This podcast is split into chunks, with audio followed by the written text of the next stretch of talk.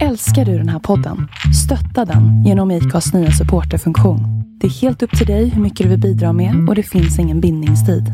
Klicka på länken i poddbeskrivningen för att visa din uppskattning och stötta podden. Mom deserves the best, and there's no better place to shop for Mother's Day than Whole Foods Market. They're your destination for unbeatable savings, from premium gifts to show-stopping flowers and irresistible desserts. Start by saving 33% with Prime on all body care and candles. Then get a 15-stem bunch of tulips for just $9.99 each with Prime. Round out Mom's menu with festive rosé, irresistible berry chantilly cake, and more special treats. Come celebrate Mother's Day at Whole Foods Market. Men herregud, är det en driftingpodd det här eller var- vart det lådbilspodden av det här? Det är som en jävla särskola. Ja, ja precis. Ja, precis.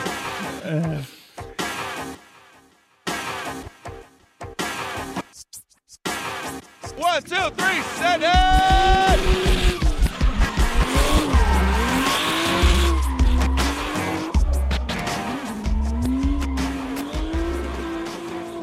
Hej och välkomna till eh, ett nytt avsnitt av Driftpodden med eh, mig, Henrik Andersson.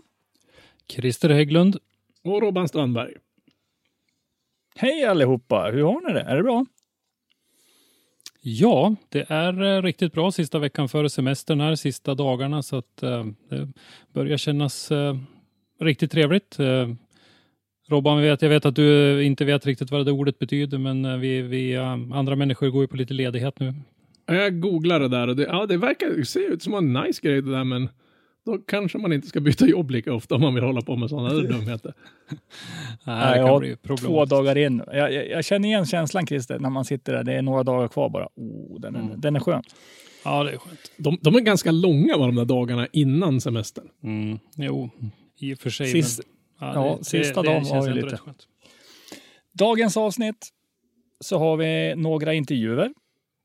Och vi kommer att gå igenom lite grann vad som har hänt och om vi har fått reda på saker. Det, det tisslas och tasslas i hörnen och lite grann sånt där. Vi kommer rapportera om eh, NDC som har haft sin premiär. En rätt så blöt premiär. Ja, man skulle ju nästan kunna tro att det var en, en svensk drifttävling där ett tag.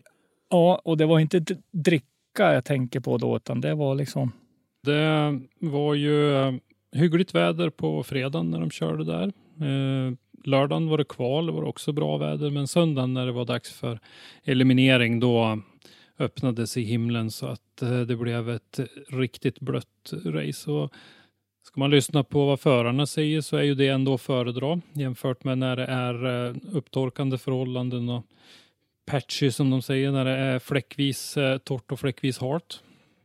Ja, de vill ju hellre ha antingen att det är jämnblött eller så är det jämntort. Liksom. Eh, välbesökt tävling. Eh, det var 43 stycken anmälda. Vi kommer att lyssna på en intervju med Ronny Köhler här om en alldeles strax. Eh, 43 anmälda i Pro, ett 20-tal i Pro 2. Eh, så att det var riktigt välfyllda startled. Det var ju mestadels norska förare, några danska. Så Det var ett bra eh, startfält. Ja, det var det faktiskt. Och jag tyckte att när vi började komma upp lite grann, jag följde med på livestreamen som eh, de gör, som jag tycker var bra producerad. Eh, fanns kanske några små förbättringspunkter eh, med lite grafik och lite annat. Eh, men på det stora hela jättefin livestream så att man, gjorde att man kunde följa med. Och eh, jag tyckte att när vi började komma upp i topp 8 och så där så tyckte jag att det var eh, riktigt fin körning på, på många håll faktiskt. Ja, det syntes ju att, att det fanns ju i princip noll fäste och 200 liter vatten på banan. Kan man ju säga. Ja, absolut. Så det var, det var ju ändå bra att de lyckades hålla igång. Vad är norrmännens liksom, eh, vad ska man säga, lösning på att få så pass många deltagare till sina tävlingar? Är, är det så att, har de, har de en hög prissumma till exempel som lockar eller? Ja, man kan väl säga så här att eh, NDC är ju ett, en, en nytändning, en omstart för, för norsk eh, nationell drifting. Där eh, man har tyckt att det har varit lite problem tidigare när det hette eh, Norges mästerskap och Norges cup då, i Pro och Pro 2. Eh, därför att det var ganska stor skillnad mellan arrangemangen. Både i hur det var upplagt och, och nivå på bedömning och en hel del skillnader mellan deltävlingarna. Och det där ville man få bort genom att eh, ha samma gäng som arrangerar överallt. Och eh, de har ju löst nu då. Eh, Ronny Köhler som vi kommer att få höra om en liten stund här. Han är ju en av de drivande i det här gänget och man har ju även Mm. samma bedömargäng som kommer att vara med eh, i stort sett hela tiden. Så det, men det är väl lite som, som, som vi har haft vårt STC, att det liksom är liksom ett gäng som arrangerar, i och för sig är det många, eller ett utskott där det som arrangerar, och sen är det väl några olika arrangörsklubbar och det är väl i stort sett samma bedömare nästan från tävling till tävling också. jo, ja men absolut, det är, det är lite samma idé som, som vi har haft här. Sen så blev ju den där eh, nytändningen om starten lite, lite hämmad av coronan och det här. De har ju fortfarande fått väldigt många förare med sig så att de, eh, de har väl klarat sig bra ändå som det verkar. Men eh, de har ju fått råd, råda om rätt mycket i, i, i, i eh, kalendern i alla fall. De har ju fördelen att dit kan ju även danskarna åka och vara med. Vi får ju inte åka till Norge och Danmark tror jag och köra än. Nej, Nej, det ska väl släppas här snart va? Ja, om det inte börjar bli som i, det blir nere i Tyskland, Italien-trakten nu, att det börjar liksom loopa om igen och så de börjar stänga igen igen från början och dra om allt från början igen. Mm. Det, det, det, är den, alltså det är den vändpunkten vi ligger vid. mm. Kommer det fortsätta neråt eller vänder det tillbaka? Liksom? Ja, det är ju inte på lång väg över det här. Jag menar, om det här är över till nästa sommar, då är jag klart imponerad om folk håller på att bete sig som de gör nu. Mm. Alltså effekterna kommer ju vara kvar. Eller vara kvar. Alltså effekterna kommer ju vi känna av eh, långt framåt. Mm. Tror jag. Absolut. Eh, Men eh, här i tävlingen då så tyckte jag i kvalet så var det ju ett par grejer som stack ut lite grann. Mm. Eh, Marcus Furberg, ung lovande förare, eh, körde ju en Toyota Supra tidigare, byggde en BMW 46 för ett par år sedan som han har sett ut att trivas väldigt bra i. Vi har ju sett honom i Gatubil Drift Series bland annat. Han blev kvaletta och lyckas klämma sig in en poäng före Tor-Arne Kvia som ju har rutiner från Driftmasters bland annat. Eh, Marcus hade 93 poäng, Tor-Arne hade 92 och eh, det var god marginal ner till eh, trean och neråt som hade 80 poäng. Tyvärr då så lyckades Marcus inte riktigt följa upp det där med en bra eliminering. Han slog ut Rickard Skaug i första rundan men sen så halkade han till lite grann på det där blöta underlaget så att då var det Fredrik Myhre som eh, gick vidare ifrån eh, topp 16 istället.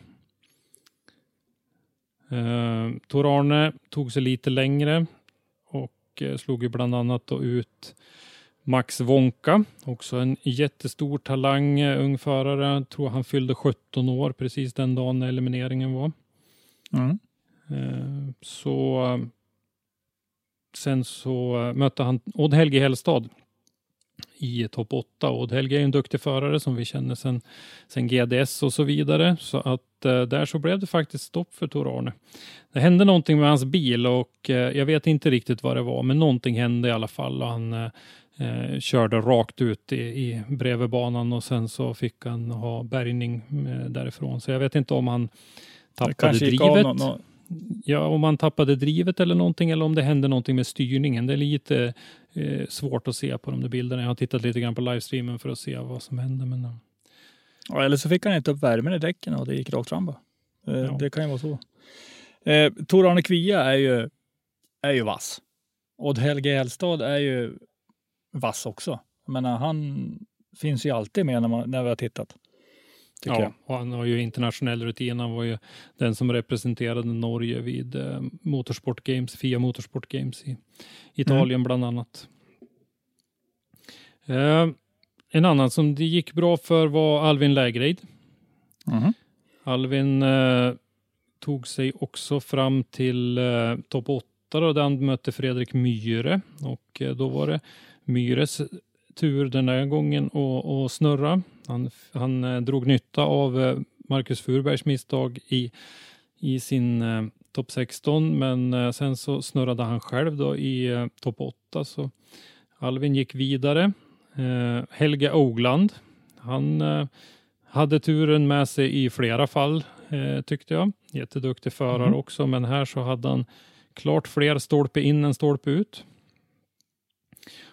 Och eh, han slog ju faktiskt ut en av förarna som jag var riktigt nyfiken på att se. Och det var ju 2018 års eh, norske mästare Ole Morten Davanger som ju har byggt en ny bil tills i år. Han har ju kört en, väl insliten Nissan Skyline tidigare. Och eh, nu så åker Ja, han han, byggt Toyota en GT86. GT86. Ja, precis. Precis. Så det var kul att se den lite grann. Fick ju tyvärr inte se den så länge då, men ja, så Helga Ogland också framme i topp fyra. En som imponerade på mig var Andreas Övergård. Eh, dansken va? Nej, eh, Andreas är, är norrman. Det är han som kör i team med eh, Öyvind Bogen. De har ju Ja, ja, ja. Mm. en Skyline och en S14 som är eh, likadana i liveries och så vidare. Så att eh, eh, jag tyckte att Andreas körde, det kan ha varit det bästa jag har sett honom köra. Eh, och då var det ju som sagt ganska, ganska svårt eh, underlag. Mm. Men eh, där i eh, topp fyra då, så i semifinalen så blev det Alvin Lägreid mot Helge Augland och Odd Helge Hellstad mot Andreas Övergård. Och när Odd Helge och Andreas eh, körde så eh, ville faktiskt domarna lite olika, så där blev det ett split decision där eh, två av bedömarna gav då segern till Odd Helge och eh, en till Andreas. Så det Jaha, var det eh, så. Odd Helge som gick vidare till eh, första finalen då och eh, på den andra sidan så var det Alvin Lägreid som eh, gick vidare.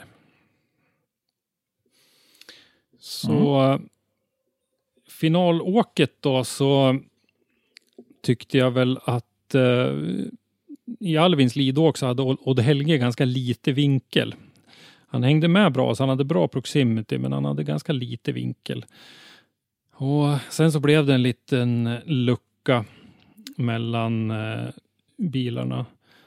Och eh, när vi vände då på alltihopa så gjorde Alvin en riktigt dålig start i sin chase. Så att han, hade, han fick en lucka eh, upp till Odd Helge. Men eh, Odd Helge gjorde en ganska vid sväng eh, ganska tidigt och då fick ju Alvin då chans att, att knappa in rejält. Eh, och sen så var det, det var lite ryckigt, det var lite variationer i, i proximityn där och eh, lite, då tänkte man att det vägde nog över för Alvin eftersom Mod Helge körde med så lite vinkel i, i, i första. Men då avslutade Alvin faktiskt med att nästan snurra i princip vid målgången som, som jag tror påverkade domslutet i alla fall.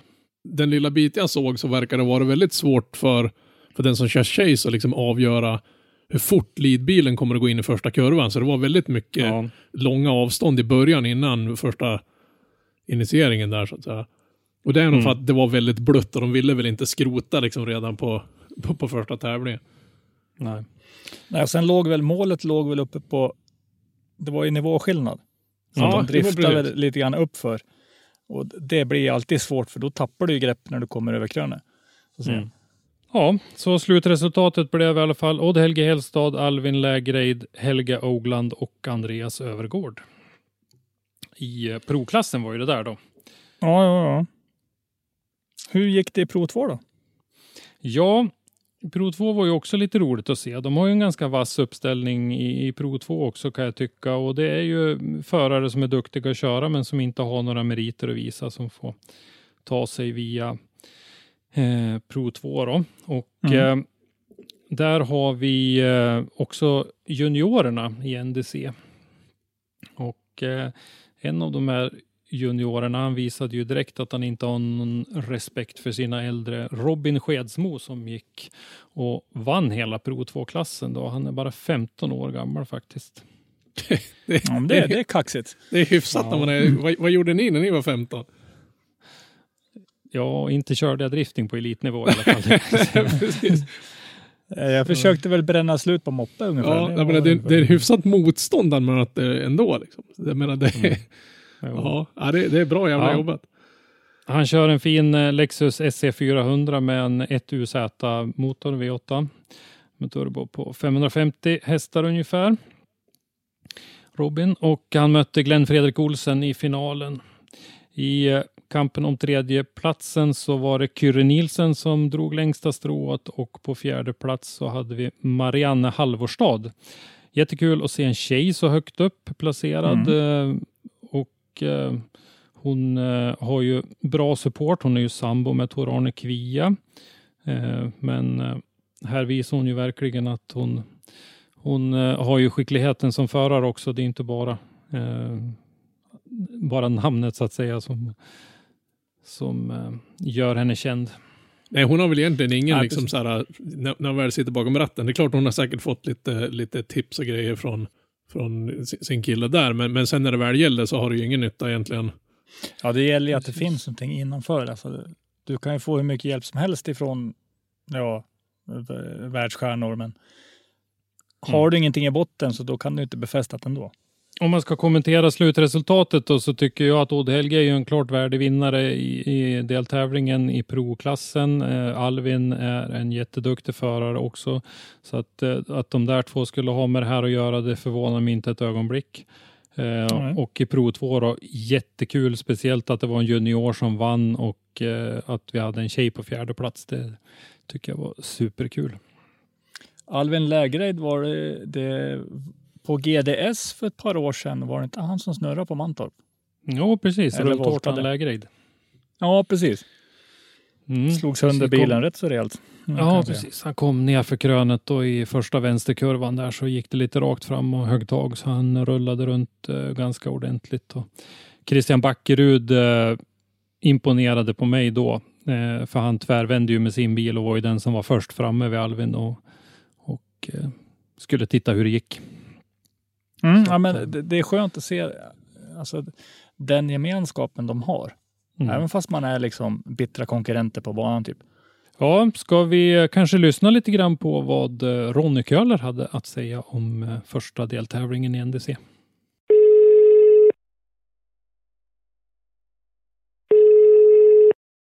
Välkommen tillbaka till Driftpodden Ronny Köhler från Norwegian Drift Championship.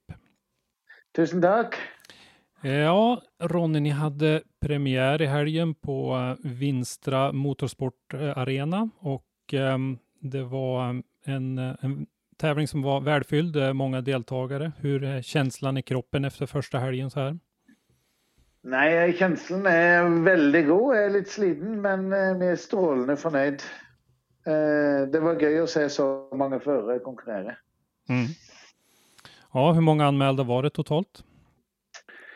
Eh, det var väl 43 i eh, Pro och så var det väl eh, en 20 i Pro 2 tror jag, cirka.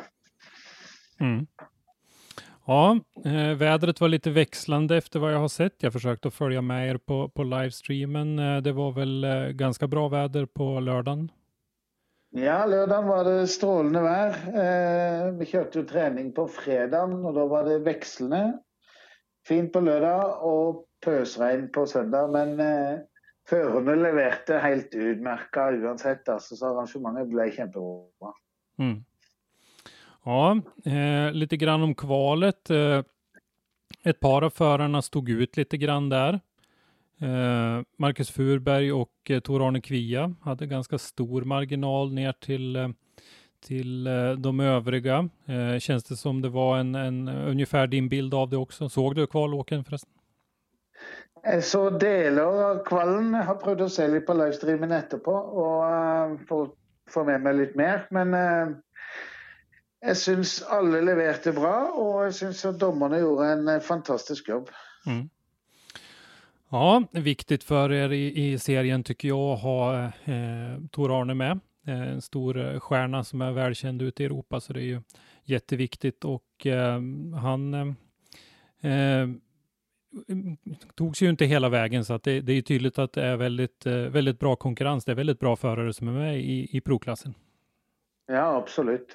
Nivån har väl aldrig varit så högt i Norgesmästerskapet tidigare och det är vi strålande förnöjda med. Alltså. Mm. Eh, innan vi avslöjar för mycket om det så kan vi väl även titta lite grann på Pro 2 där, där jag tyckte att det var ett par saker som stod ut lite grann. Dels eh, jättekul eh, med en tjej i topp fyra, Marianne Halvorstad eh, som blev fyra. Ja, jättekul. Mm. Ja. Och eh, Robin Skedsmo som vann Pro 2. Ja. ja. Eh, 15 år gammal. Ja, jag syns ju han är ett eh, stort talent. Mm. Eh, så han blir spännande att följa framåt de nästa åren. Mm. Ja, eh, ja, och samma med Marianne som har eh, väldigt god mentor. Då. Så vi måste passa oss för jäntorna framåt tror jag. Mm. Absolut. Eh, hur är det? Jag vet att Robin är ju junior. Eh, har ni något separat juniormästerskap också som eh, där det delas ut ett separat juniormästarpris eller någonting? Ja, vi kör juniorerna i eh, för sig själv och i egen premieutdelning. Men eh, vi har valt att premiera de till slut. Alltså de de teller poäng i serien som junior och så vill mm. vi premiera de när säsongen är över. Mm. Yeah. Ja, men eh, känslan är god som sagt efter helgen. Eh, det var eh, till slut i provklassen var det Odd Helge Hellstad som vann eh, finalen mot Alvin Lägreid. Ja. En, riktigt fin final tyckte jag. och hur, hur är känslan med organisationen, med tävlings, allting runt omkring? Kändes det som det fungerade på ett bra sätt? Det fungerade bra. Eh, det var första gången för oss som eh, Norwegian Deep Championship arrangerer, sammen med en ny klubb som aldrig hade arrangerat. Så, så för oss, med tanke på så mye nya momenter, så, eh, så gick det väldigt, väldigt bra. Och det är massor å forbedre, och det syns mig helt topp för då kan det bara bli bättre. Mm. Är det någonting speciellt som ni har plockat med er och, och tänker förbättra till de två återstående omgångarna? Eh, eh, ja, eh, men det massor olika småting som gör att det vill bli bättre flyt och livestreamen vill bli ännu bättre. Mm. Jajamän, ja men absolut. Eh, och eh, nästa omgång då, det är ju en eh, dubbeltävling i Lillesand. Ja, det stämmer. Den eh, gläder vi oss till, så vi har börjat jobba med den allerede. Så, eh, så planleggingen har börjat allerede idag, som är i full gång. Ja, och det är 6 till 7 och 8 till 9 augusti, är det så? Ja, då kör de i fyra dagar med konkurrenser. Så, eh, så vi blir nog slitna efter den, tänker jag. Mm, helt säkert. Ja, vi ser verkligen fram emot eh, att se den och se hur spännande det kommer att bli med, med avgörandet i Norwegian Drift Championship. Och eh, med det så säger vi tack till dig Ronny för den här korta kommentaren. Tusen tack, vi snackas.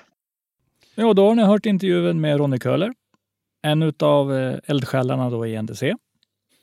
Mm, och eh, därmed så tror jag vi lämnar NDC för den här gången och så återkommer vi då någon gång i eh, mitten på augusti med rapporter från eh, de två sista deltävlingarna. Precis. Och så går vi raskt över till SDC som ju tyvärr är då inställt. Det tror jag väl ingen har undgått att se. Eh, Christer tog kontakt med Matilda Precis, jag tänkte att vi skulle få en liten kommentar ifrån eh, utskottet också, hur det känns att eh, vi inte har något STC i år. Så att, jag tycker att vi lyssnar på den nu så kan vi kanske kommentera den lite efteråt.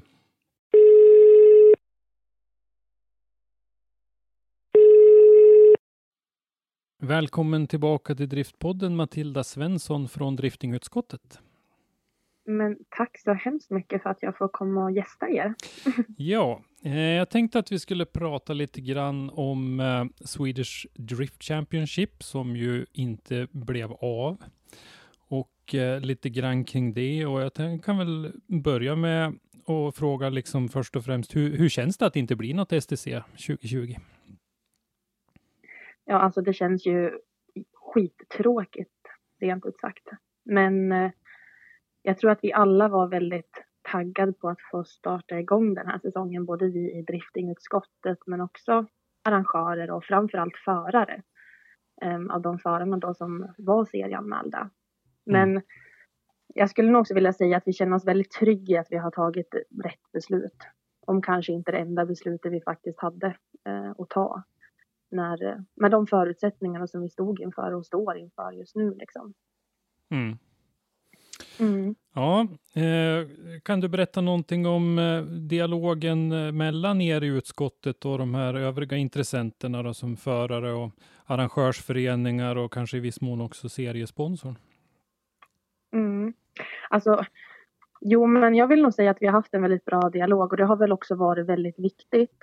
Redan väldigt tidigt när corona utbröt så öppnade vi upp dialog med arrangörerna angående hur de såg på saken och deras förutsättningar. Det är klart att hela verksamheten blir påverkad på ett eller annat sätt. Mm. Um, men sen har vi också känt att det har varit väldigt viktigt att hålla en öppen dialog med förarna just för att kunna vara väldigt tydlig och öppen med hur vi resonerar kring det här. Men mm. också hur de resonerar och hur de ställer sig till, till situationen. Mm. Um, så det, det tycker jag ändå att vi har hållit en väldigt bra dialog och mm. diskuterat alternativa lösningar och, och hur, vi ska, ja, hur vi ska jobba kring det här helt enkelt. Mm. Vi har nämnt det någon gång tidigare här, men jag har ju sett en del av de här dialogerna. Jag har tyckt att förarna har varit eh, tagit väldigt mycket ansvar. De har varit påhittiga och, och hjälpt till att komma med idéer och, och förslag och så här. Så att jag tycker att det har funnits en, en, en välvilja så att säga ifrån från både ert och från förarnas håll. Absolut, och det visar ju också att det finns ju ett intresse att köra mm. STC. Mm. Även om det nu har varit väldigt mycket motgångar de senaste månaderna så har, har intresset funnits där och det är ju alltid kul. Um, och det gör ju också att vi i driftingutskottet men också arrangörerna får en liten en nytändning för att uh, jobba vidare med, med projektet i helhet eller med säsongen, hela säsongen. Då. Mm. Eh, då när ni hade den här dialogen, då diskuterade ni några andra lösningar eh, att avgöra STC kanske som en stor tävling som till exempel RM var för några år sedan eller några andra sådana mera, mera drastiska lösningar? Ja, alltså det gjorde vi ju. Redan i april så justerade vi seriekalendern eh, där vi tog bort en deltävling i vardera klass. Eh, och sen justerades ju även datumen. Därefter då så har vi ju som vi också har gått ut med både planerat för publikfria event men också att, ehm, att öppna upp dörrarna för wildcards just för att få fler förare på varje enskild deltävling. Mm. Ehm, så det har vi ju jobbat mot. Men just när det kommer till en direktavgörande mästerskap eller ett direktavgörande mästerskap och då är det ju framförallt SM här och så har vi ju inte öppnat upp för en direktavgörande eh, tävling. Mm. Däremot så har vi diskuterat ja, men om vi kanske ska jobba mot att försöka anordna ett enskilt event som går under STC men som inte då är eller har ett mästerskapstecken. Ja. Mm, så det, men det är ingenting som är spikat eller planerat utan det här är ju fortfarande en en dialog som vi håller. Eh, och ja, i de här tiderna så är det ju som sagt lite osäkert att planera för någonting överhuvudtaget. Mm. Jo, men jag förstår det. Vi, när vi spelar in det här så är det tisdag den 7 juli och det var ju den första juli som beslutet eh, att ställa in serien togs. Så att eh, jag förstår ja, att ni inte har hunnit jättelångt i, i planeringen av, av övriga grejer så att säga. Eh, men om vi återgår lite grann till eh, föreningarna, hur, hur är din känsla nu att läget är ute i, i de arrangörsföreningarna om vi tittar på alla som var tänkta att arrangera STC från början? Då? I och med att vi har hållit en sån bra dialog med arrangörerna så är alla eh, med på, på noterna och tycker att det är ju ett rätt beslut som vi har tagit här tillsammans med, med förare och arrangörer. Ehm, men min uppfattning, eller min generella uppfattning är ju fortfarande att eh, föreningen är väldigt taggad på att fortfarande anordna körning. Mm. Även om det nu inte just är ett mästerskap. Och där har vi ju sett att både Hamre och Hultsfred bland annat har um, arrangerat frikörningar. Men också mm. Sundsvall håller på att planera för det och sen har vi ju kommande event på Mantorp. Så att det händer ju saker i, runt om i Sverige och det är ju alltid kul. Och Mm. Med det i åtanke så tror jag också att det var rätt beslut att eh, stryka STC den här säsongen. Mm. Just för att eh, låta klubbarna hålla frikörningar och andra event som inte är lika kostsamma Mm. som mästerskap är. Ja, absolut.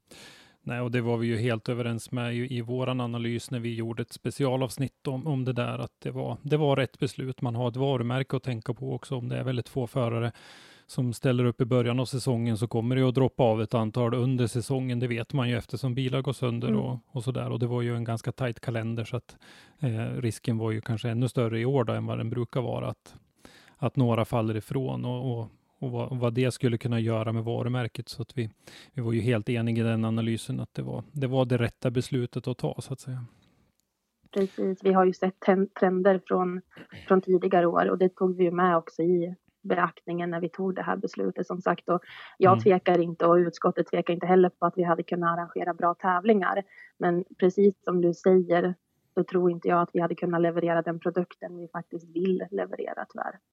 Eh, då kommer vi fram lite grann till eh, sista frågan här då. Hur eh, ska ni i utskottet och era förlängda tentakler ute i Drifting Sverige jobba för att presentera ett attraktivt STC 2021? Precis. Jag kan väl börja med att säga att läget för STC i framtiden är väldigt osäkert.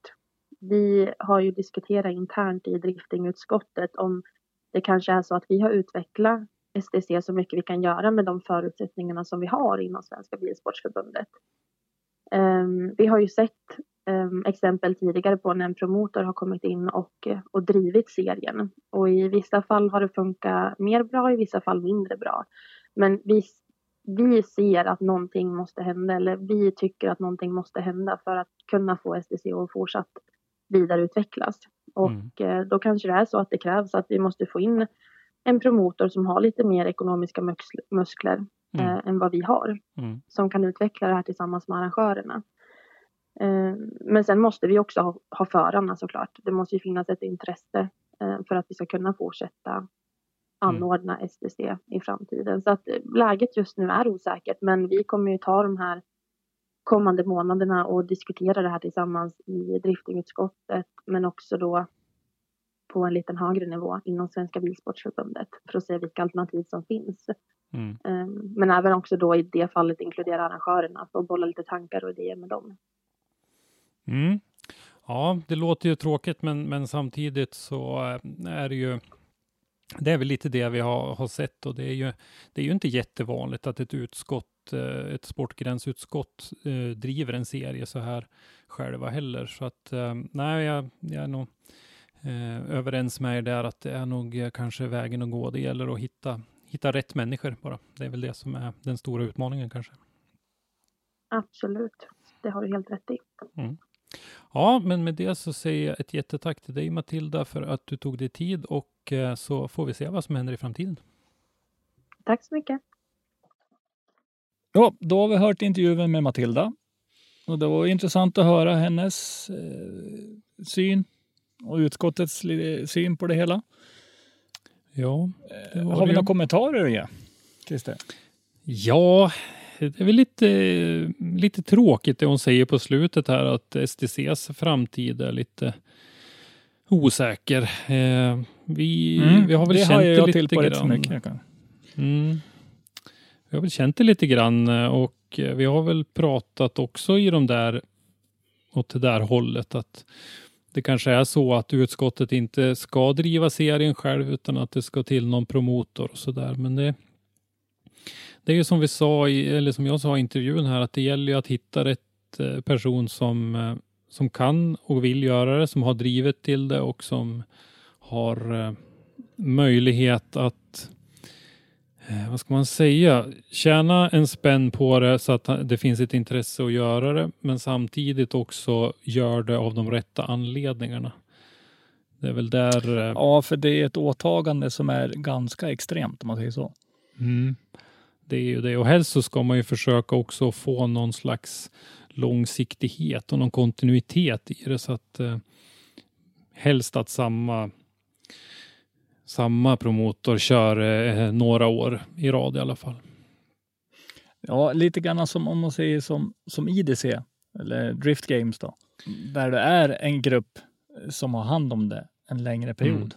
Mm. Tänker ni då på en grupp som en, en, en samling, vad ska man säga, en, Eh, lite som, som det jobb som eh, de har haft nu i, i utskottet, att, att det är liksom en grupp människor, eller tänker ni er ett företag som, låt säga att Motul skulle kliva in och dun med buller och bång och köra Motul drift SM och liksom pumpa in lite pengar och mera PR och ha en egen liksom mediamaskin runt det hela.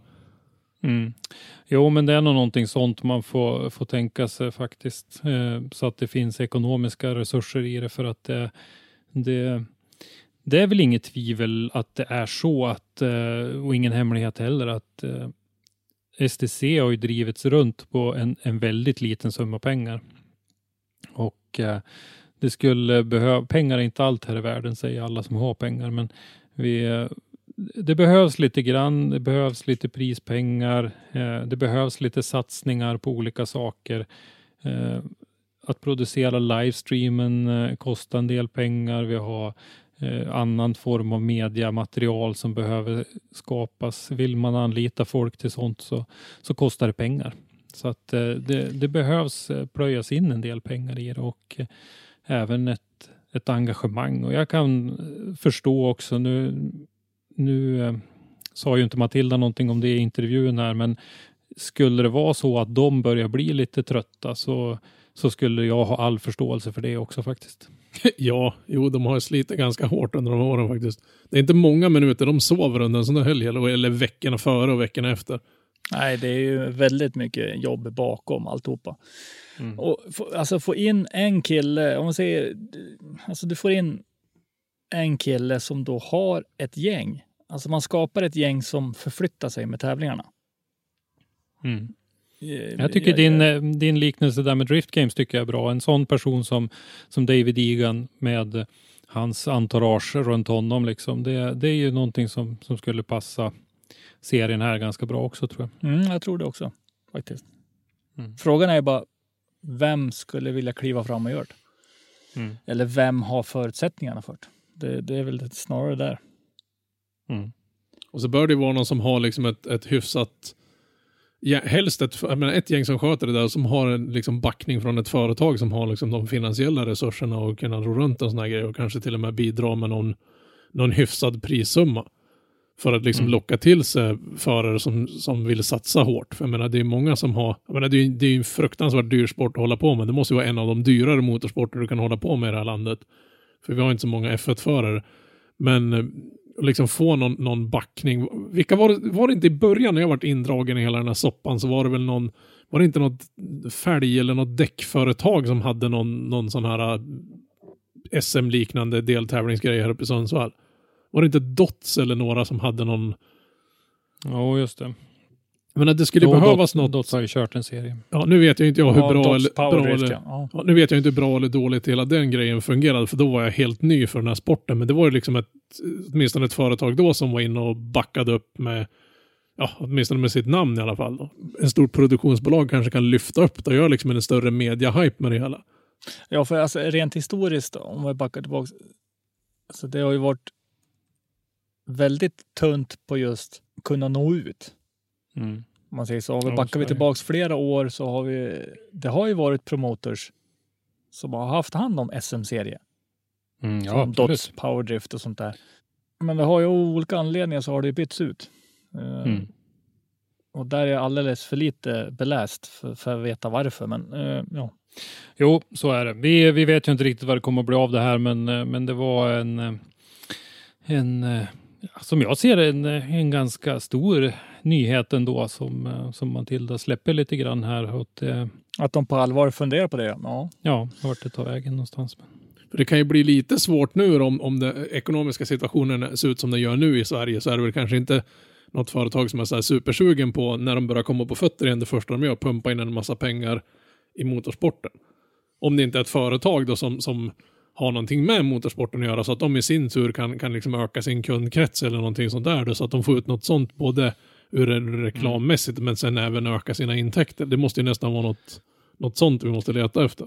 men där är jag lite tveksam till om, om ett, eh, ett företag inom motorsport kan eh, kapitalisera så mycket på den Nej, inte, eh, inte i Sverige kanske.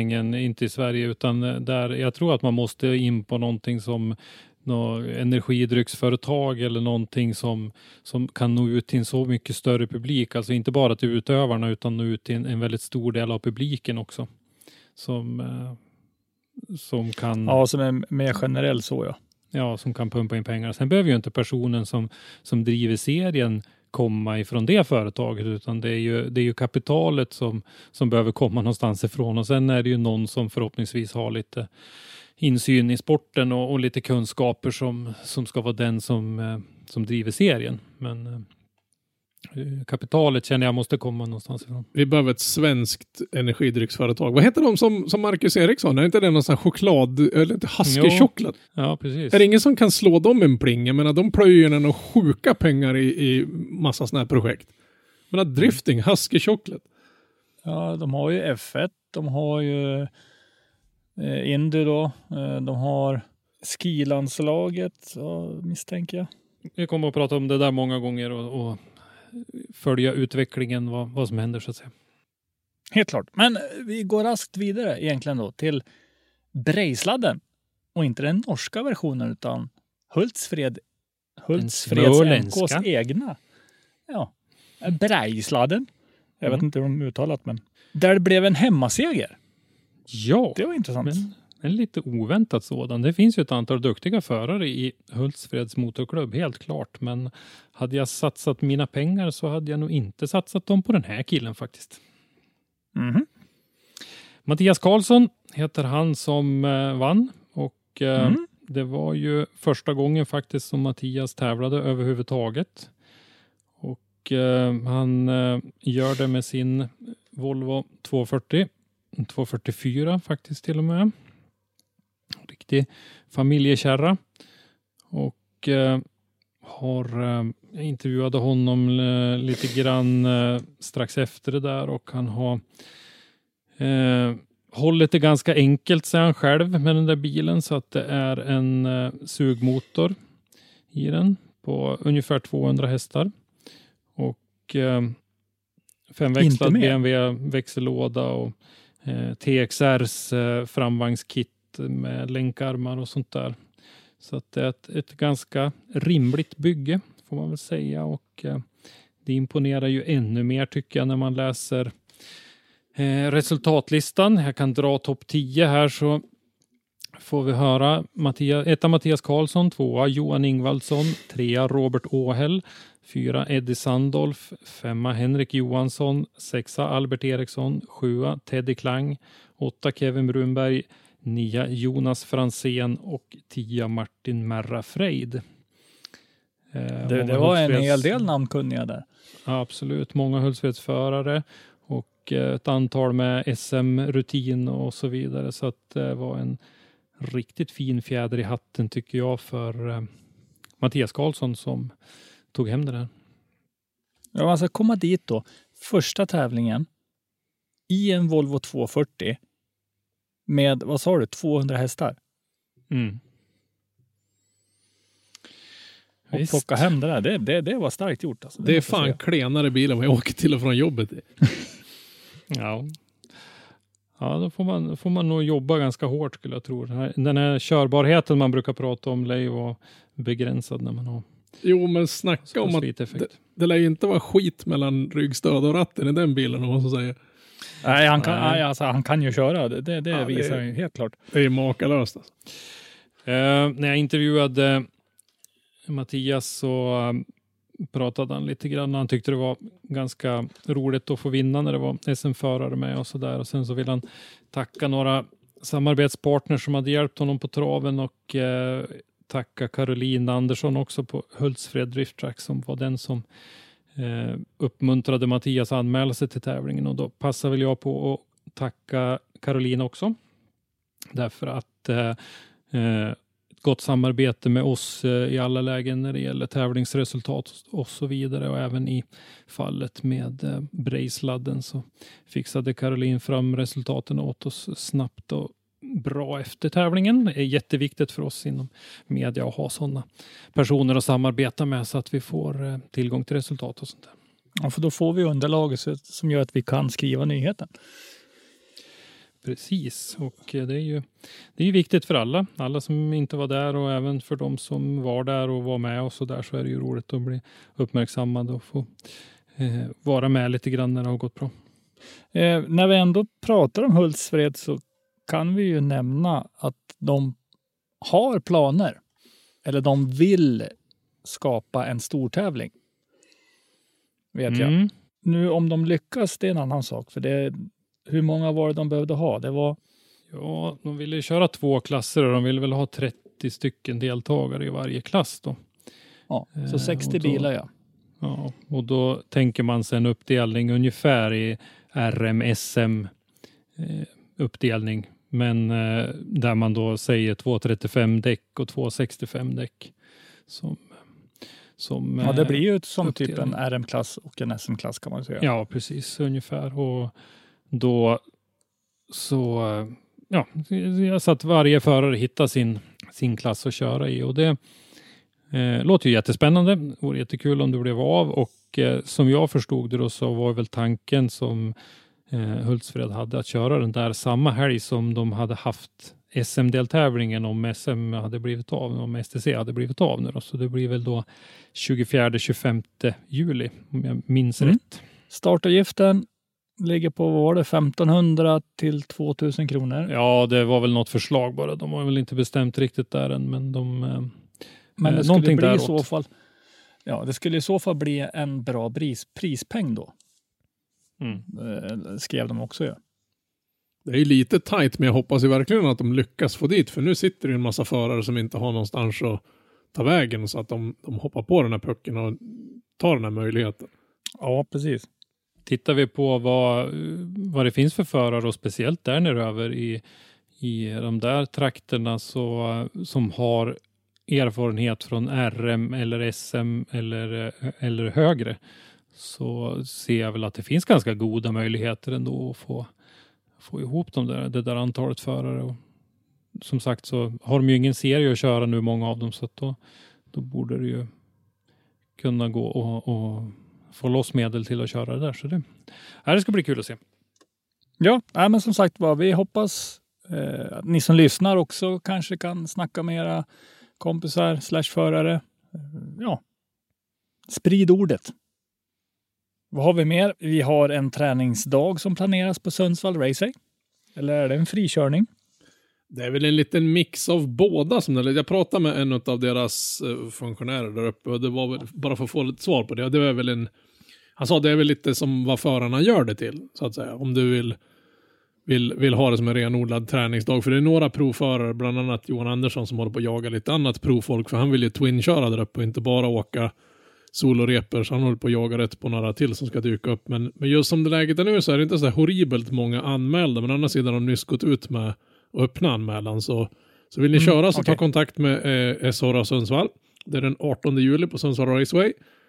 Och det blir ju som en, det blir ingen regelrätt tävling utan det blir någon form av träning slash frikörning beroende på vilken nivå på bilarna som kommer. Är det liksom bara enhjulsbördande 740 och någon hemmatrimmad BMW så blir det ju en frikörning då. Annars om det dyker upp typ Johan Andersson och kompani så blir det väl kanske lite mer en träningsinriktad grej. För det var lite det han var sugen på. Ja, få, få, få sätestid med tvinkörningen. Ja, ja, men precis. Och det tror jag många där skulle kunna dra nytta av också. Men även frikörarna som kommer upp dit nu när det finns några, några seriösa och duktiga förare där. Det finns mycket att lära där uppe. Absolut. Ja, jag menar, då kommer man dit. Man kanske inte har så mycket koll på hur du ska placera bilen och så vidare. Och får du se då en duktig kille, jag menar, du kan ju lära dig ton. Ju, ju fler människor det är som klättrar upp på en bra nivå, desto bättre är det för alla. Ja, mm. ja. Helt klart. Jag tycker det är jättekul den här utvecklingen som har varit i SHR och Sundsvall ett tag nu här. Vi, vi jämförde för några år sedan två stycken klubbar, SHR och Jönköping och SHR och Sundsvall. Där SHR och Jönköping hade ett ganska stort antal förare i eh, RM och SM-klasserna. Men eh, de arrangerade sällan några tävlingar, eh, i alla fall inte i, i eh, SMRM-nivå eh, så att säga. Och SHR Sundsvall arrangerade varje år en uppskattad tävling, jätteduktig tävlingsarrangör och hade inte en enda förare i varken SM eller RM under några år där. Sen så eh, Fredrik Sjödin var ju på lite högre nivå och eh, eh sen så kom väl eh, Melle Melander tror jag och körde för SHRA i, i RM det året han var med där. Men det var något år där när inte Sundsvall hade några förare alls. Och nu fullkomligt väller de ju fram. Jag vet inte vart de hittar dem. Alltså det, det, det, är, ju, det är ju skitkul för att tillhöra den här klubben så är man ju jättestolt att det liksom har bara sagt kaboom och så dyker det upp hur många som helst som, som man ser liksom när de är på träningarna. Alltså utvecklingskurvan har ju varit enorm på dem. Och Sundsvall, ja. alltså, alltså, Sundsvall de satsar ju dessutom. Bygga, utveckla, mm. förstora området. Alltså det är, det är jättebra. Ja, alltså det, det är kul att se att de även har fått eh, lite förare som har, har klivit fram i tävlingsdriftingen. Och vi ser ju på, på de här frikörningarna, träningsdagarna när det har varit lite mer ordnat att det finns ju ett antal av de här frikörarna också som, som mycket väl skulle kunna ta steget in i de här eh, instegstävlingarna och prova sina vingar där lite grann. Oh ja, vi har ju sett en annan bil där som, som man liksom har ifrågasatt var, var, varför är det någon som har släppt upp en gammal folkracebil hit. Men sen har man hållit käften helt sonika när, när förarna satt sig bakom ratten och, och laddat på ett par repor där uppe med någon Visst var det någon som körde någon sugmotor BMW där uppe också? Var det mm. inte någon, någon, vit, lite halvflidd sak som körde, alltså med tanke på det material han hade så var det helt makalöst bra. Och det var skitkul mm. att se hur han körde, liksom hur han, hur han kämpade med den lilla effekt han hade och det faktum att han inte hade en stor turbo som bara gav han 500 extra häst. Men det gick skitbra även när det var torrt där. Det var riktigt, riktigt roligt mm. att se. Det är, nästan, mm, ja, det, det, är nästan roligare att se på de bilarna än, ta inte illa upp när Johan Andersson, men du, du börjar bli så duktig så du är tråkig att titta på. Ja, Johan är tråkig att titta ah, på. det är, är, är han, han börjar bli lite som Kim Fors när han var, var i gasen, att han ser ut som att han skulle kunna mm. sitta med en kopp kaffe i ena handen och bara liksom lalla runt. De börjar bli så trygg i bilen så det är tråkigt att se. Och det liksom ser mm. exakt likadant ut varje varv. Man kan liksom fota en vända så är man klar sen. Och det är verkligen en komplimang. Ja, jo, jo, det, jo och verkligen. Alltså det, det, ur, ur tävlingssynpunkt är det ju makalöst att kunna lägga så jävligt många exakt likadana repor. Men för oss som vill stå på mm. sidan och ta några balla fräna bilder så är det ju skittrist. Samtidigt, det, det är liksom, man står där liksom och är lite som, oh gud vad bra han har blivit, hur fan vad impad jag är och så bara, men hur kul är han att titta på nu då? Förut var det lite yvigt och så här, men nu är han, nu är han, äh. Mm man tar, man tar en bild i början på året och sen så på hösten bara, ja, men jag kan ju använda den här bilden för det ser likadant ut. Möjligtvis har det blivit lite mer skrapmärken på honom gång under säsongen, men i övrigt ser det likadant ut. Men, men vill ni köra så kontakta Sara Sundsvall den 18 juli. De vill ha fler förare på alla tänkbara nivåer. Det finns platser kvar. Ja, för tusan. Har du, har du, en, har du en lådbil med, med pedaler så kan du nog cykla runt och Om du kan drifta då. Det är ungefär det enda de inte har där nu. det finns en man som heter Egon. Ja. Jag tror att Egon kommer att sätta stopp ja. för det där, för han besiktar nämligen alla bilar innan de får köra på banan. Så att någon, ah, någon lådbil är jag tveksam till. Vi kanske kan dra, dra igång en så här, det är ungefär vad en annans kompetens inom drifting är. Liksom. Möjligtvis trehjuling med stödhjul och sådär, men, men lådbilsdriften kanske vore något. Lådbilsracet. Det finns ju en ganska rejäl backe om man åker funktionärsvägen upp, alltså inte publikvägen upp, så finns det en ganska redig backe. Tyvärr är det ju grus då. Men det är ett par hyfsade kurvor där och det slutar ju ner i, det var inte Egon eller någon som bodde där nere tidigare. Jo. Men du kan ju få ganska läckra bilder. Om man kommer med lådbilen i fullt ställ nerför backen i gruset. Ja. Men herregud, är det en driftingpodd det här eller vart det lådbilspodden av det här? Gått från Kim Jong-Un-podden till lådbilspodden. Så här går det när det inte ja. finns någon drifting och vi är desperat. Ja, eh, vi går väl raskt vidare till övrig motorsport då. Vi har mm. ju ett segment i Driftpodden där vi går igenom lite grann och sånt där. Nu, nu tänkte jag så här, Robban får ju lägga ner hörlurarna och så får oh. han gå och hämta kaffe då. Men ni, allvarligt, tänker ni dra om det där? Nej. Ah, jag tänkte bra, säga tack. så här, men du behöver inte göra det. För jag, jag tror vi stryker Indycar idag. Rob Robban har alltså inte sett eh, loppet än. Nej, och jag, jag är ungefär, drifting är all ära, men Indycar, det är där mitt hjärta hänger och bultar sen, sen eh, jag såg min första Indy-race någonsin. Jag vet inte, kan det ha varit för en 30 år sedan eller någonting sånt Sen dess har jag inte missat ett enda race och jag tänkte inte missa helgens heller, men jag hade inte tid att se det, så den ligger på en hårddisk och väntar på att jag ska titta på den. Jag har ignorerat alla sociala medier, inte öppnat en dagstidning, inte sett nyheter eller någonting. Planen är att se på det där imorgon. Ja, det är starkt gjort att du har missat det kan jag säga. Men när vi ändå är inne på, på övriga nyheter så fick jag just reda på en grej som förra avsnittet så försökte jag promota lite drifting på, på 40-årsjubileet av backtävlingen i Sundsvall. Som är en SM-deltävling i drift, eller drifting i, i back-SM för rally och rallycrossbilar. Ja, ja. Tyvärr fick jag reda på ett, ett tråkigt besked nu när vi precis medan vi höll på att spela in i början här att det blir nog tyvärr ingen backtävling i Sundsvall överhuvudtaget i år oavsett för varken för de här 100 plus SM-förarna i rally och rallycrossklassen och det blir definitivt ingenting för SM eller för, för driftingförarna och trackday-bilarna utan de måste tyvärr ställa in tävlingen på grund av att de får inte ihop tillräckligt många funktionärer som inte är i riskgrupp, det vill säga 60 plus. de, de, är, de är för gamla och de är för riskgrupp och SMK Sundsvall tycker att det inte är värt att riskera funktionärernas hälsa med att tjura på och ha den här tävlingen. Så de valde nu för cirka en halvtimme sedan att tyvärr ställa in hela eventet i år. Ja, alltså ja, det är synd. Säkerheten främst. Eh, Det, det lär vi ju säga dem. Ja men självklart, det är liksom, vi sitter ju här och tjatar om säkerheten för de som sitter och kör bilarna och det ska ju vara samma säkerhetsnormer och krav för de stackarna som står och möjliggör för att de ska få köra bilarna. Ja, så är det. Eh, vi, kommer de köra 40-årsjubileet nästa år istället då? Ja, som det lät på, på Jenny så skulle de skjuta upp det och göra en ännu större grej nästa år av det hela. Då. Men det är ju det är 365 dagar kvar dit, det är ju skitlångt bort. Och då hoppas jag att de ja. får en seriös drifttävling i den här backen också, inte bara som en, som en show. Ja, det vore ju läckert med en renodlad klass faktiskt. Och jag hävdar ju fortfarande att som de har byggt backen nu så skulle man kunna lägga en chikan på den långa raksträckan. Så det blir först en startsträcka, sen blir det en vänster, en höger och en skarp vänster igen. Så kommer man ut på en ganska lång raksträcka. Och i, i änden på den raksträckan så har de byggt, de har rätat ut själva södra stadsbacken som vi, vi kör den här tävlingen i.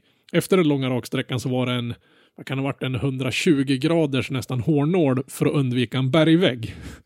Den bergväggen har de hyvlat ner och nu är det en ganska stor plan där. Där skulle man kunna ställa någon form av ensilage och göra rundningsmärke för de här driftbilarna. Jag hävdar att det skulle gå att drifta hela vägen upp, runda ner och drifta hela vägen ner i mål igen.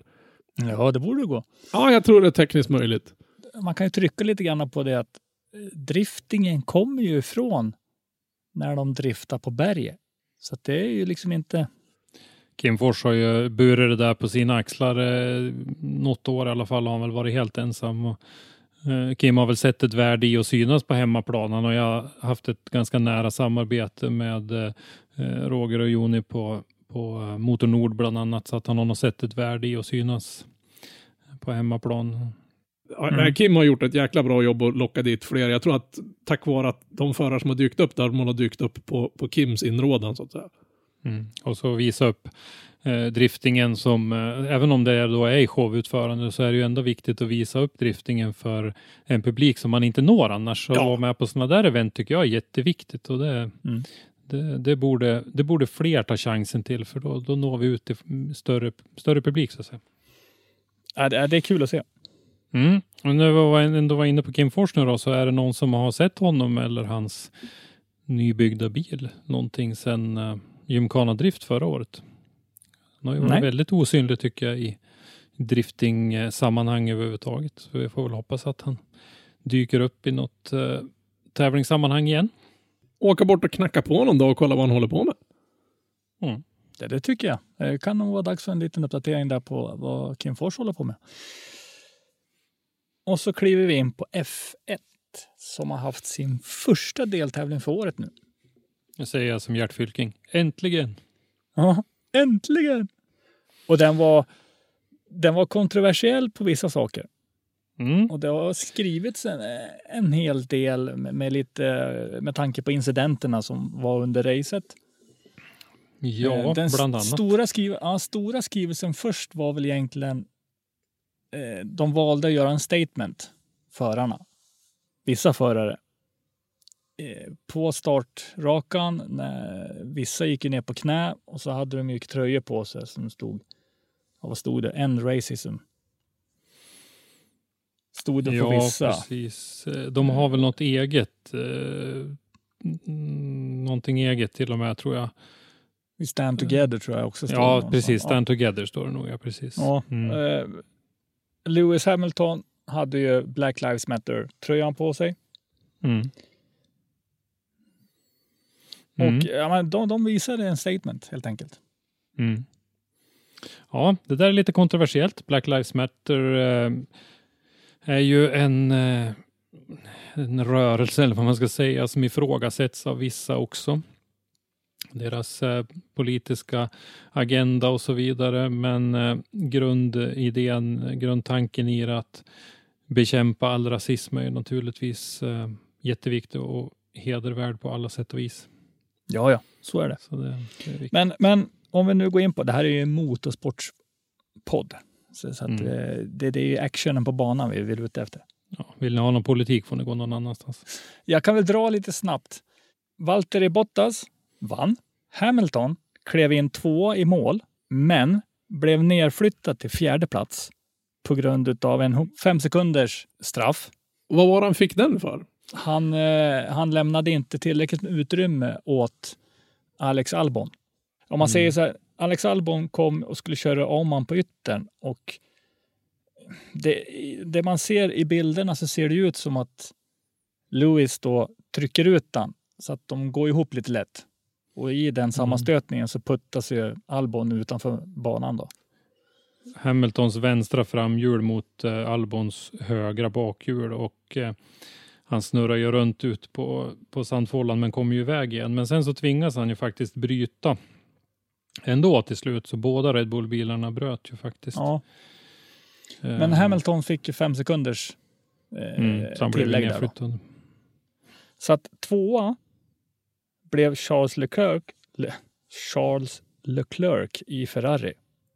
Mycket förvånande efter eh, träning och Ja de, hade, ja, ja, de hade inte riktigt snurr på Nej. grejerna. Nej, det, Eh, jag är ju lite Ferrari-fan och det är ju, det är ju, det är, det är ju skan, inte skandal, men det är hemskt horribelt. Ja, de har i- alltså det, nej, det, de har inte fått det att funka alls tycker jag. Eh, trea. Ja. en rolig sak är ändå att tredjeplatsen gick då till Lando Norris. Hans första podium i McLaren. Mm. Då. Det är lite fräckt. Jättekul. Jättekul. Mm, Eh, Det är kul. På många sätt, tycker jag. Därför att eh, både Leclerc och eh, Norris är ju av den här yngre generationen och Lando Norris har ju varit en av de som har synts mest under den här eh, och, den långa off-season nu med, med eh, så här i, vad heter det, virtual racing och, och sånt där. Så att eh, jättekul att han får en bra. Lando Norris Mm. har väl kört en jäkla massa olika typer av, av motorsportgrenar när det har varit e-racing. Allt ifrån F1 Indycar, V8 Supercars. De hade ju någon, någon grej de körde med, vad heter de? Heter de Midgets? Ut ungefär som en sån här offroad, eh, vad ska man säga, en liten röromskonstruktion med, med någon sned vinge på taket som de får och sladdar runt på, på dirt tracks med och grejer. Så Mm. det, det, det har varit riktigt roligt att se. Eh, fyra kom då Lewis Hamilton. Femma Carlos Sainz i den andra Renault. Nej, Renault säger jag. De har Renault-motorer i den andra McLaren. Du ser F1 och jag, det, det är inte kompatibelt egentligen. Sexa kom Sergio Perez i sin Racing Point. Det var lite otippat för mig, faktiskt. Ja, fast inte för mig. Eh, De har ju gjort en reversed engineering av, en, av eh, 2018, eller 2019 års eh, Mercedes. Ritat Aha. av den rätt upp och ner. Eh, Ser ut att ha lyckats ganska bra med det. Så eh, när man såg dem på, på testerna och så där så, eh, så såg det ganska bra ut. Så att det är många som tror att eh, Racing Point har eh, fjärde bästa bilen i, i startfältet i år. Och Tittar man på hur Ferrari körde nu så ja, det är frågan om om inte Racing Point är vassare faktiskt. Men jag, jag såg tyvärr aldrig racet, men, men jag sitter och kollar i listan här nu. Hur kom, vad, vad hände med Sebastian Vettel som, som dök upp på en tionde plats? Vad liksom, vad är orsaken Ja. till det? Är, är det frågan, liksom... du ska ställa, nej, frågan du ska ställa dig är hur gjorde Charles Leclerc? Därför Ja. att den där bilen är tionde plats. Bra. Okej, okej, den är nu. okej. Den- är inte bättre än så alltså? Nej, den är en sekund långsammare än Men- förra året. Men, jaha. då, då, ja, då, Och- då, då vart jag ju lite så här väldigt imponerad över. Ja, men det, det beror ju på helt enkelt på att eh, förra året så hittade ju Ferrari något sätt att gå runt eh, andemeningen med regeln om 100 kilo bränsle i timmen. Ja. De mellanlagrade bränsle någonstans efter flödesmätaren och pytsade in den. Och eh, det där upptäcktes ju och eh, eftersom de bröt ju inte mot regeln eh, som eh, eh, som den var skriven så att säga. Men däremot så Tweakade den ja, lite. Ja, de bröt ju mot andemeningen med den. Eh, därför att då kunde de ju då pytsa in mer bränsle än 100 kilo i timmen under kortare, eh, kortare perioder när de behövde det. Och, De eh, hade, hade som typ en så här catch tank alltså, eller vadå? Ja, någonting sånt. Eh, De, de, de har ju en överenskommelse med Fia där de har lovat att sluta med det där. Men då får Fia i sin tur inte avslöja hur de gjorde. Så att det är ju det som har gjort det här. Och om vi tittar neröver sen så, så ser vi ju att eh, både eh, Haas och eh, Alfa Romeo var ju också ganska långt efter. Så att, eh, som har, också har Ferrari-motorer. Så att eh, det, det är helt klart så är det så att eh, mm, den performancen på, på motorn inte är det man vill att det ska vara och eh, de har mycket att jobba med om de ska få någon ordning på, på den där bilen under den här säsongen. Sen var Sebastian Vettels bil verkade som den var sämre inställd än vad Leclercs var. Så att eh, vi... Mm, och Vettel man- snurrade väl efter en incident med Ja. någon. Ja, det gjorde han. Och, och som han hade sagt själv då i en intervju så, så var han snarare förvånad att han inte snurrade tidigare därför att den var extremt... eh, Ja, nej, den var inte bra inställd helt enkelt.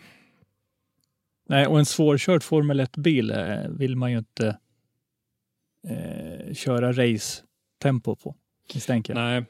Och tittar man på, eh, om vi går tillbaka lite grann till den här situationen med Lewis Hamilton och eh, eh, Alex Albon så går ju åsikterna isär lite grann. Jag lyssnar ju en del på våra poddkollegor och eh, eh, via Plays eh, F1-podd bland annat där Björn Wirdeheim är expert och han, eh, han tyckte ju att det där var ett misstag av Hamilton. Han trodde inte att han gjorde det medvetet utan det var ett misstag.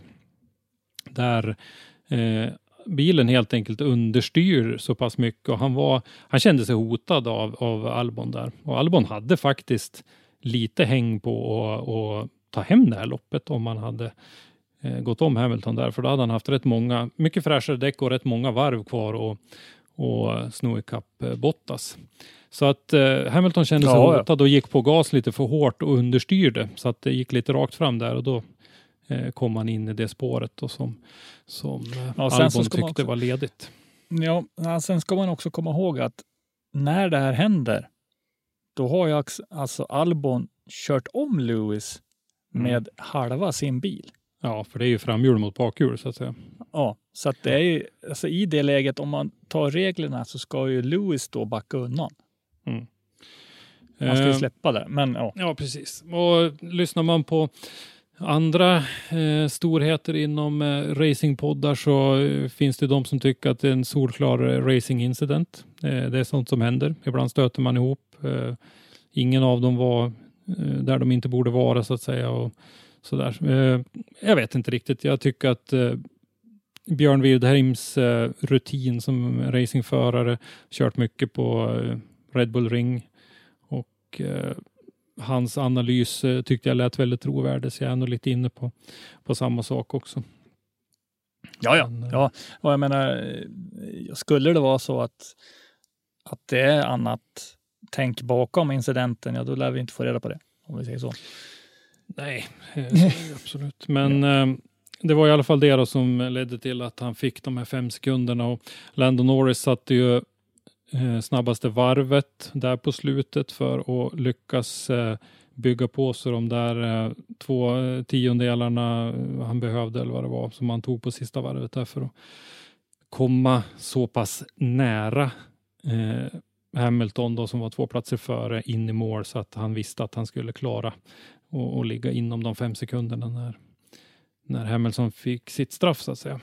Det måste vara en ganska skön känsla för han att ta sin liksom första pallplats på det viset också. Han, han körde ju faktiskt till sig sin första pallplats med att ge järnet och liksom knipa de här hundradelarna för att komma så pass nära så att han, han gick om Hamilton i, i liksom slutställningen.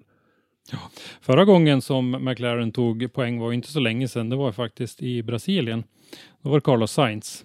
Eh, McLaren har ju varit på dekis några år, men nu har de ju ryckt upp sig rejält och eh, de har väl tagit poäng tror jag i de tre sista loppen, alltså de två sista fjolåret och första nu då. Och när Perez tog poäng i Brasilien i eh, ja, slutet av 2019 säsongen så berodde det på att eh, Hamilton fick ett fem sekunders straff och halkade bakom.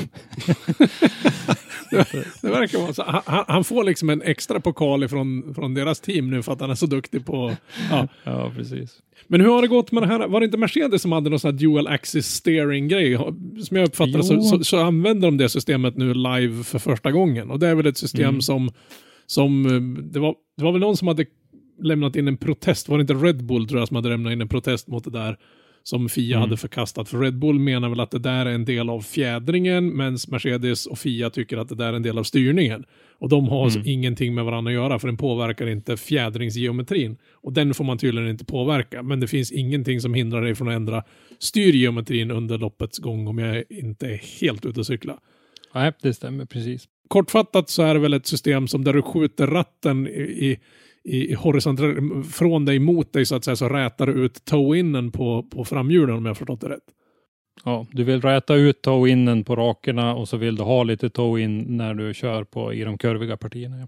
Om du har mindre toe-in på raksträcka så måste du kunna få dels ett aerodynamiskt fördel, så att säga. För du har ju inte mm. en, en alltså man säga, den träffvinkeln på hjulet måste ju bli, bli mindre, plus att ett hjul som, som inte plogar måste ju ha en lägre rullfriktion, så du måste ju kunna få mm. lite, lite högre toppfart. Mm. Ja, det, ja, absolut. Det är flera, flera bonusar i det där. Eh, dels har du ju farten eh, som blir högre och sen så har du ju slitage som också mm. Ja, däckslitaget är också en, en, absolut en del i det. Men, men såg man eh. någon, någon, fördel av det under, under racet? Det är nästan så jag måste liksom kolla om jag hittar någon inspelning och kika på det här, för helt plötsligt börjar Formel 1 se lite, verka lite intressant. Det har varit väldigt lite snack om det eh, i efterhand. Jag eh, såg tyvärr inte Viasats sändningar och inte FTV heller eh, därifrån. Men eh, i snacket efteråt har inte berört det där överhuvudtaget faktiskt. Nej. Men däremot så är det väl bara att den där regeln är det väl prat om att den kommer försvinna till nästa år. börjar bli ruskigt mycket hjälpsystem i den här sporten. Ja, ja. Det, det, kan man väl tycka, men, men det här systemet är ju ändå ett rent mekaniskt system där du sitter och, och drar och skjuter i ratten. Så att... Men liksom bara, bara klura ut den här lilla idén är ju så sjukt imponerande. Menar, man trodde att F1 hade nått så långt som man att, att, att det, det går banne inte att komma på någon ny teknik eller någon mekanisk lösning på en sån här bil. För det, menar, tittar man på en Indycar-bil jämfört med den här så är Indycar-bilen en betongklump. Det är ju en, en helt och hållet filosofiskillnad i, mellan, mellan de två klasserna. Tittar man på dem extremt hastigt så kan man ju tro att det är ungefär samma sak, men det är det ju verkligen inte. För där har du ett enhetschassi med ett antal motorer eh, och i Formel 1 är det precis tvärtom. Där måste du konstruera din egen bil eh, Alfa Tauri och, och eh, Red Bull som ju hör ihop eh, ganska tajt. De får ju inte använda varandras prylar utan det ska ju konstrueras en, en egen bil så att säga. Har du inte en egen konstruerad bil får du inte ställa upp i Formel 1, punkt slut. Mm. Mm. Jag tycker samtidigt så, så är det en, en nackdel också att då blir det ju de här stora, de som har mest pengar, de köper sig en F1-titel. Men med det här, det här utgiftstaket som jag har hört snacka om, eh, då kommer det liksom att och dra ner lite på de här som har praktiskt taget obegränsade budgetar. De, de får inte spendera lika mycket. Då kan det bli så att de här mindre teamen, mindre i Formel 1 förresten, eh, men, men de teamen som inte har obegränsat med pengar, som faktiskt har en, en, en liten cap, att de kan kanske komma ikapp rent tekniskt. Ja, det kommer bli ett jämnare startfält, så är det ju. Vi har ju sett ett Helt antal klart. exempel eh, när eh, förare har gått till fel stall de har varit på topp och så har de hamnat i ett stall där man har misslyckats med, med bilkonstruktionen och så har de Ja, de har i princip försvunnit. Fernando Alonso till exempel som ju gick till McLaren eh, och försvann ut eh, därför att McLarens bil var, var riktigt usel. Jag nämnde nyss att de har tre, tre pallplatser här på, på slutet nu. Innan dess så var det fem och ett halvt år sedan de tog en pallplats. Och det var ju under Mm. den tiden som Alonso var där bland annat. Ja, det gick ju lite sådär för dem att kvala in till Indy 500 till exempel, där det är många sådana här Ja. nästintill privatister som kör ett lopp under varje år och de kör Indy 500 och de får i åtta runt om. Ja, vi får se. Eh, Red Bull Race, eller Red Bull Ring eh, igen nästa helg nu då. Får vi se Mm. hur det går då. Eh, Det var ju en hel del, det var ju hela nio bilar som bröt. Elva i mål, nio som bröt. Eh, flera som hade mekaniska problem. Eh, Haas-bilarna, Romain Grosjean, Kevin Magnussen hade bromsproblem. Eh, Verstappen hade något fel med sin Honda-motor i sin Red Bull-bil. Eh, Kimi Räikkönen eh, lossnade framhjulet för och lite sådana där grejer. Men även Mercedes-bilarna hade faktiskt problem. De, de körde på curbsen så hårt så att eh, de fick problem med, med olika givare i, i eh, växellådan tror jag det var. Så att eh, Bottas bil var eh, riktigt illa ute ett tag och de fick tydliga order att inte köra på curbsen och sådär. Och Det säger då till exempel Björn Wirdheim som har erfarenhet själv att det är en eh, Red Bull Ring är en bana där man verkligen åker hårt på, på curbsen. Men, eh, Daniel Ka- eh, Kvyat losar väl bakdäcket va? ja, det är möjligt. På sin Alfa sett. Tauri. Mm. Och eh, Alfa Tauri, om man inte känner igen det namnet då, så är ju det eh, den gamla eh, Toro Rosso-teamet, alltså eh, Red Bull Racings eh, systerteam eller vad man ska säga. Ja, just det. Ja. Mm. Alfa Tauri är väl Red Bulls klädmärke har jag förstått. ja, det var mer än vad jag visste. Och med den bomben grabbar har vi faktiskt kommit till ände idag. Så är det ja. Ganska raskt marscherat ändå. Då. Eh, väldigt trevligt att just du lyssnar. Och eh, vi önskar er alla en riktigt god sommar. Vi, eh, vi tänker ju inte ta sommarlov om det låter så, men... eh, Jag tänkte säga får det, är, är det något jag har missat här? Nej, men vi, vi kommer väl eventuellt att, att köra var fjortonde dag. Vi får se lite grann vad det blir framöver här, men eh, Det känns ju lite torrt att sitta här och prata om, om en sport som inte pågår. Ja, det sinar ju lite grann av nyheterna så att säga. Så att det, vi har några intressanta intervjupersoner som vi har gjort klart med. Jag fick eh, napp lite grann på en till idag och så där, så att vi, vi får se. Vi får improvisera lite grann över sommaren. Ja, det gör vi. Men i alla fall, vi hörs och syns snart igen. Hej då! Hej då! Hej då! Tack för att du har lyssnat. Lyssna gärna på våra tidigare avsnitt och glöm inte att ge oss betyg i din podcastapp. Besök oss på driftson.se eller i sociala medier för eh, dagliga nyheter om drifting. Vi heter Driftson på de flesta plattformar. Har du ett ämne eller en gäst som du vill att vi tar med i Driftpodden så skicka oss ett meddelande på våra sociala medier eller skicka ett mejl till oss på driftpodden gmail.com. I avsnittet idag har du hört programledare Henrik Andersson, Christer Hägglund och Robban Strandberg. Ljudpåläggning och slutmix Robban Strandberg. Driftpodden är en produktion från Driftzone och produktionsåret var 2020.